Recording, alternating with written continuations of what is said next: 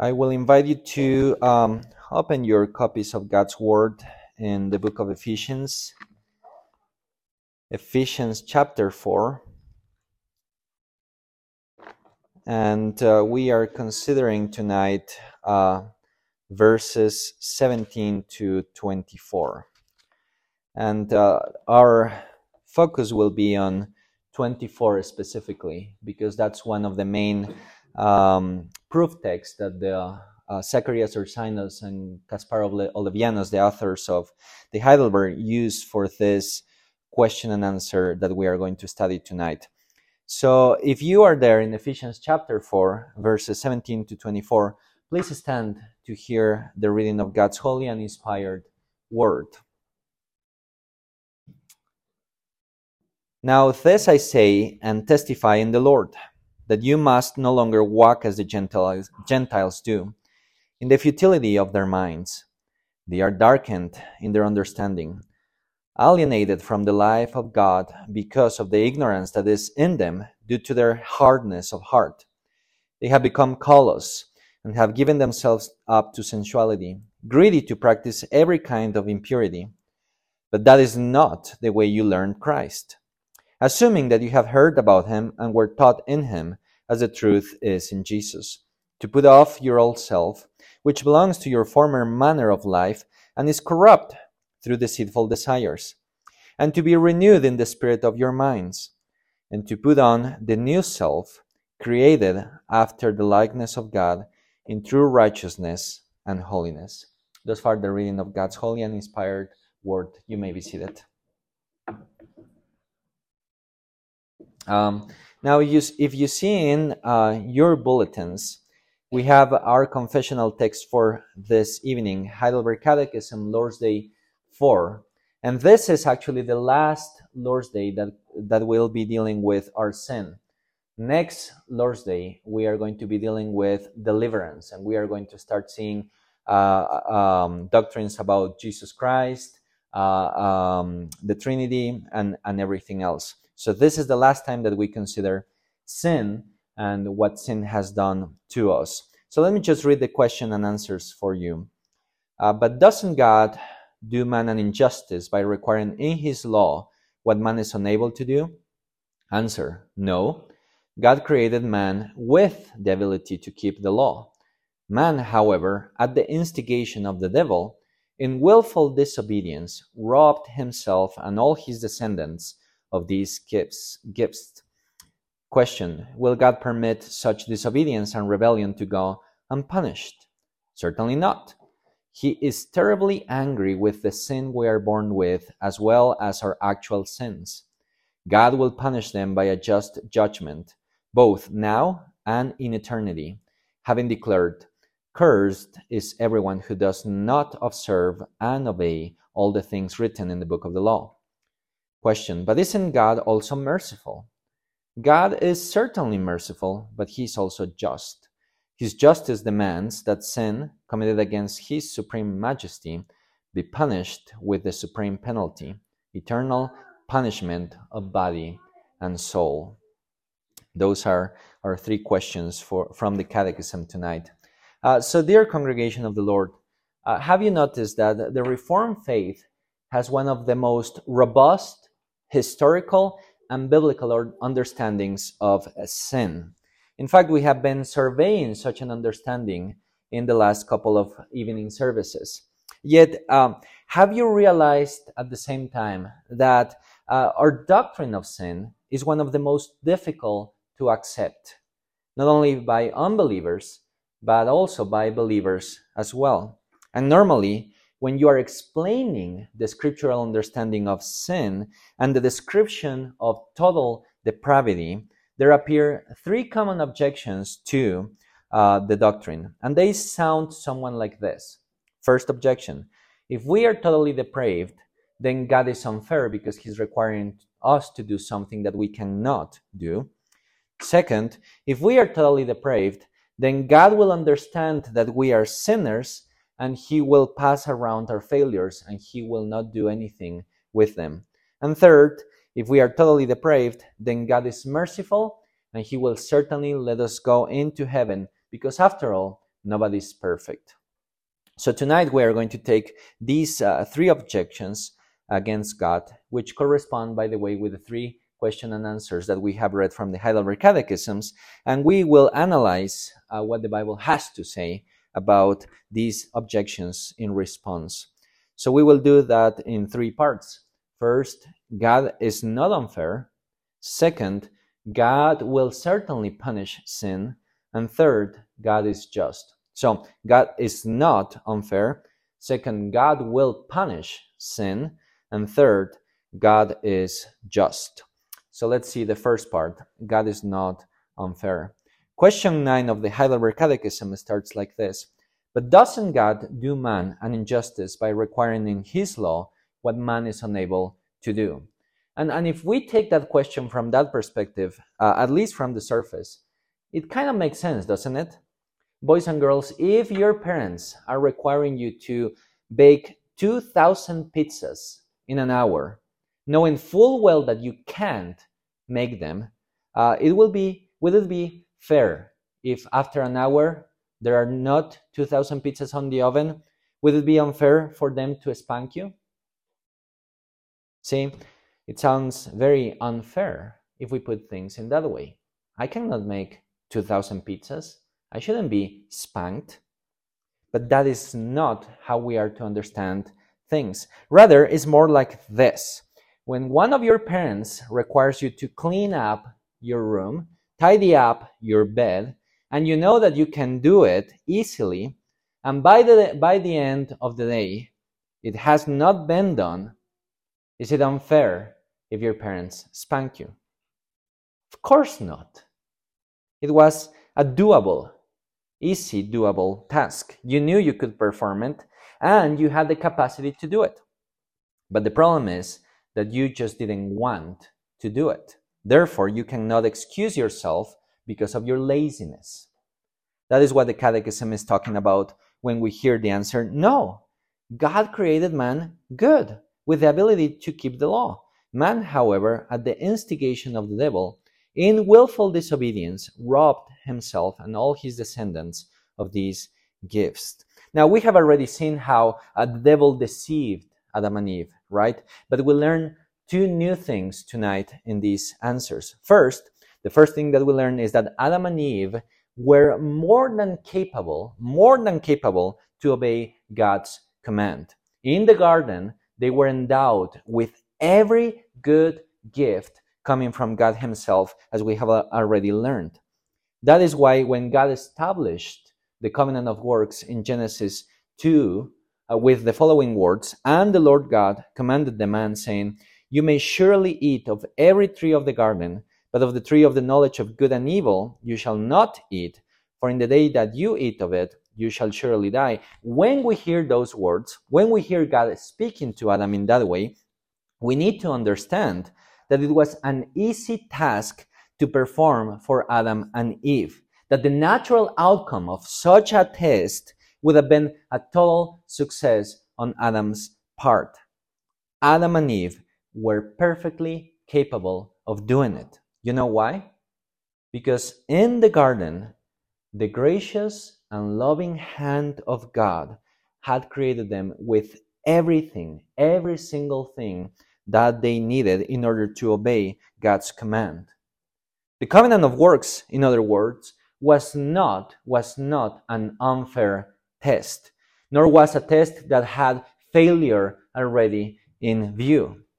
That is a twisted understanding of who God is, by the way, and of the things he does. If we could picture how the covenant of work of works was arranged, uh, we could use the image of a soldier, actually. Adam was going with all the equipment in the world, and, and not cheap equipment, not Ecuadorian equipment, uh, but the best of the best. American equipment, all of that, and and and like all the gear and everything, and everything graciously and freely given, provided for uh, by God to Adam. So when we see Adam entering in the field, uh, we see him going in such a way that all of us needed to think, oh, he's going to come victorious. He is going to make it. There was nothing in Adam himself nothing in his equipment, nothing in his composition that failed or set him to failure. That is why Adam's failure is so, so serious. There was nothing wrong with him. There was nothing in, in him that made, made him fail. But in the end, he himself willfully, on purpose, decided to surrender himself to the enemy, to the devil. He didn't even try to fight against the serpent. He simply surrendered himself to her lies. And that is perhaps the saddest part of this all. That the serpent, see, the serpent didn't come with a host of bully angels and decided to beat up Adam until he finally decided, okay, okay, I surrender. I will disobey. That was not how it worked. All that it took was for Adam to listen to the lies of the serpent. And that is why the authors of the Heidelberg Catechism chose Ephesians 4:24 that we just read tonight as a proof text for this answer. Listen to verse 24 once again. And out of the new self, created after the likeness of God in true righteousness and holiness. Paul here is using language that is alluding to creation, back to the original state of Adam and Eve, uh, to, to all that equipment that Adam had in the garden. And is telling us that we Christians, we have been endowed once again with that equipment in Jesus Christ. Because of the presence of the Holy Spirit in our hearts, we have the best of the best in spiritual war equipment. So just as Jesus conquered over the devil, so us too may conquer over the devil. Not in ourselves, but in the power of the Holy Spirit who lives in us and who has given us this power to conquer, precisely because we are united to Christ. That is why Christians need to, to dwell in God's word, because the devil loves to, uh, to come to our ears and make us doubt that we belong to Jesus Christ. But learn this, boys and girls, brothers and sisters. In Jesus, we have been given, given, excuse me, the armor of the Spirit. And because of that, we can conquer against Satan. We can conquer against Satan. Not as a way to save ourselves, but because we have been already saved in Jesus Christ, we can conquer as a means of participation in Jesus Christ. So as we fight sin, as we grow in Him, we look more like Him and we learn to imitate Him for the rest of our lives. Now, the second thing we learned tonight is that the covenant of works has not stopped its demands. All throughout history, the demand of the covenant of works continues impressing itself upon every single descendant of Adam. Do you know why? Because we all, naturally speaking, are born united to Adam. Because he was our champion, and when, we, when he lost, we lost as well. And the shame of that loss continues pressing itself over and over again every single day of our lives upon us. That is why God is not unfair. He is simply applying the demands of the covenant of works over us. Demands that were more than fair, more than gracious, more than doable. Like your parent reminding you every single day that you have not cleaned up your room yet, the covenant of works runs through history, reminding us, reminding us that we have disobeyed God's righteous, holy demand, and that death and punishment for that violation is constantly chasing all of those who are still united to Adam. Naturally speaking, you and I were born in Adam. But let me just break the chain here of the reasoning of the Heidelberg Catechism to bring some comfort for you. Because the covenant of works does press its demands upon every single human being. And that, that is why we need Jesus Christ. For those who belong to Jesus, that is you and I, those demands have been fulfilled by Jesus Christ. See, we are congregation united. We are in Jesus Christ. And all that is His is ours as well. And that's why Paul can say, Therefore, there is now no condemnation for those who are in Jesus Christ. Because we belong to Him, there is no condemnation to us. Because we belong to Him, the covenant of works no longer applies to us. We are freed from that demand. Now, the second thing that we see tonight is that God will punish sin. And this is our second point. I'm sure you are familiar with the following reasoning. If you have not heard it, uh, that's good. I have many, many times. If we all are sinners, then there is no way, there is no way God will punish us all. This is like when you are in school. And if we got an F, if all of us got an F, there is no way that the teacher is going to uh, make us lose lose the grade. No, that's not how it works. And and some people go beyond that and affirm, you see, God is like a good grandpa. He's old, he's tired, therefore he will not do anything to you. Chances are, in fact, that he lets you go in in heaven anyway. So don't worry, everything is okay. Just like your grandpa ignores your misbehaviors and gives you a chocolate, God too, he's too tired, he will give you a pass into heaven as well. Or maybe a very recent one that I read on internet. Someone said, let me quote it. I like the Jesus of the TV show The Chosen because it's a Jesus that loves all and never judges me. But is that an accurate portrayal of who God is? And is that an accurate portrayal of who Jesus is? Is the Jesus of the Bible a hippie Jesus? One that accepts anything we do, one that loves even the sin that we commit, who does not care for how much damage we make to his reputation, his creation, and ourselves? What does the Bible have to say? Well, listen to Psalm 5, verses 4 and 5. For you are not a God who delights in wickedness. Evil may not dwell with you. The boastful shall not stand before your eyes. The New Testament also makes reference to this idea. After enumerating a series of sins, Paul in Ephesians 5 6 says the following Let no one deceive you with empty words. For because of these things, the list of sins that he has been enumerating, the wrath of God comes upon the sons of disobedience. So, according to scriptures, God does punish sin. He is a God who sees sin and he hates it. And this does go in tandem with what the Heidelberg Catechism is saying tonight. He's terribly angry with the sin we are born with, as well as with our actual sins. So here we come to un- understand another layer of the truth of our doctrine congregation. And that is that there are two kinds of sins that God hates. One is the sin that we are born with, which is called original sin. And the other is composed of all the sins that we commit every single day against God. As I said, the first one is called original sin. The second one is called are called actual sins. The first one is the root, the origin of the second ones. Original sin is the poison in the river, and uh, and and it feeds the tree. And the rotten apples that come out of that are called actual sins. And because our being has been contaminated and our actions too are contaminated by sin, God will punish sin by a just judgment, both now and in eternity, declares our confessional tradition.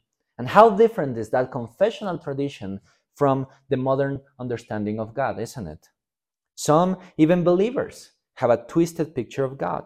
They imagine a God who is unable to deal with sin, uh, afraid of deal with sin. Others think that God has uh, uh, unconcerned himself with the affairs of humanity and the world. He has abandoned this world. While others think that they can go around sinning as if it doesn't matter because they are hidden themselves from God. But the eyes of the Lord, says Proverbs 15:3, are in every place, keeping watch on the evil and the good, who by no means clear the guilty, by the way, according to Numbers 14. So, no, brothers and sisters, and no, boys and girls, we are not allowed to think that God sees evil and does nothing about it. In fact, God's judgment over sin is revealed in the world every single day. even now, at every moment. Paul says that in Romans 1. The wrath of God is revealed from heaven against all ungodliness and unrighteousness of men. And do you know how does that look like?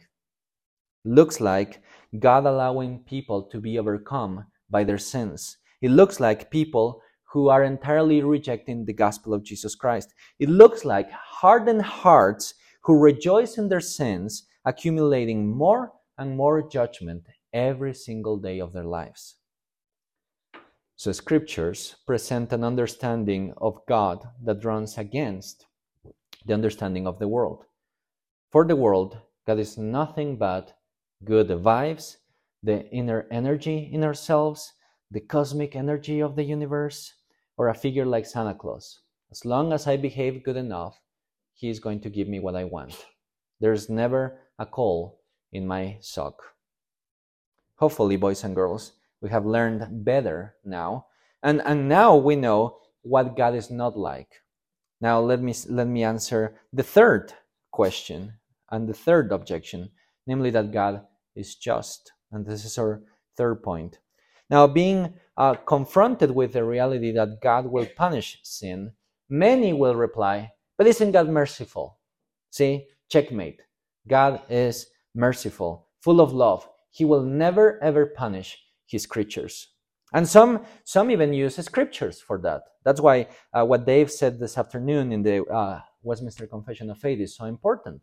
Heretics use the Bible as well. And uh, they will say, Doesn't the Bible say God is love? Don't we live in a society of tolerance in which everything is accepted and we are not allowed to say anything about anyone's choices and lifestyles? And, and isn't God the same? Because after all, He's loving and He's merciful.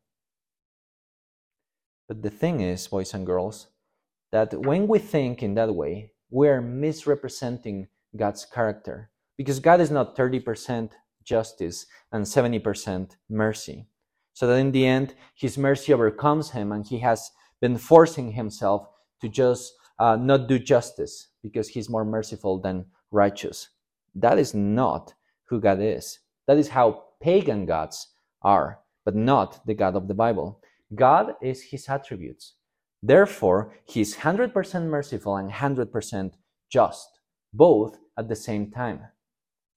There is no compromise with him. And throughout the Bible, we have these notes of his mercy and justice sounding very, very clearly. Let me read one of them Exodus 34 6. The Lord, the Lord, a God merciful and gracious, slow to anger and abounding in steadfast love and faithfulness. Yet in the same sentence we read, But who will by no means clear the guilty, visiting the iniquity of the fathers on the children, and the children's children to the third and fourth generation. So you see, both God is both just and merciful, and we cannot put one over each other in his character. Moreover, it is impossible for God to ignore the sins that we commit against him. He is our infinite creator and sustainer. Every sin against him, every sin that we commit is a sin against him against his majesty. Every sin, in other words, is of infinite magnitude.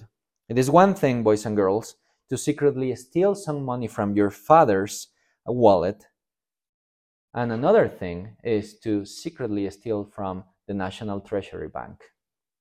The first one will get you a spank. The second one will get you in jail for many, many years. Do you know why? because the government represents an institution that is superior to your father and mother. Therefore, the punishment will be in accordance to that superiority. In the same way with God, every single sin that is committed in the world is, in the final analysis, a sin that is committed against the infinite God of the universe. And because of that, the punishment is infinite in punishment as well. As, and that's because the Heidelberg, uh, that's why the Heidelberg affirms that every sin should be punished with the supreme penalty, eternal punishment of body and soul. See, this is no game. And you may, be rem- you may remember where the Heidelberg is getting this idea from? They are getting it from the parable of the sheep and the goats. It is to the goats that Jesus says, let me read it to you Depart from me, you cursed, into the eternal fire prepared for the devil and his angels. The eternal fire. So sin is a serious thing. The reality of our situation is that naturally speaking, we have a debt with God that increases every single day. And God, He will not pretend that those doesn't exist. He can't. He is pure and holy, and His nature demands that sin be punished before His presence. And because He's just, He will actually do that. Now, in all of this, we are moved and really confronted with the amazing and holy nature of our God and with the terrible problem that we find ourselves in. We can't pay our debt. We can't save ourselves. All that we do, all that we do just worsens our situation. Now, is there any solution? Is there any comfort? Shall we despair? Yes, yes, and no. We are not to despair because just as God is just, He's also merciful. And that which God requires, He freely grants to us in Jesus Christ. And that is how we contemplate Jesus Christ tonight. The comfort of our souls is found in Jesus because Jesus, congregation, becomes the better Adam who takes the arrangement of the covenant of works in his life and he perfectly obeys it and fulfills it. He conquered where Adam lost. Moreover, Jesus is the one who voluntarily put his life as a ransom for our sins on the cross. So the Father poured all his wrath, his justice over him. He punished Jesus in our place. And it is on that cross that we also see the mercy of God in Jesus Christ. See, on the cross, justice and mercy kiss each other. On the cross, we see the biggest exchange in history the just for the unjust, the innocent in the place of sinners. And it is because of him that we no longer suffer condemnation, but we are under a new head, our Lord Jesus Christ. Let's pray. Heavenly Father, we thank you for the comfort of the gospel and uh, thank you for uh, the reality that Jesus Christ is our new head, that we are no longer under the accusation of the covenant of works, that we have been freed from the curse and from death, but that we belong to you, and that in you every single one of our sins have been forgiven, our debt has been paid, and now we are endowed with the presence of the Holy Spirit so we can live for your glory. So help us, Lord, uh, Lord, to show gratitude to you to live in a way that shows uh, uh, love towards you and towards our neighbor. We thank you for all of this, Lord. In Jesus' name we pray. Amen.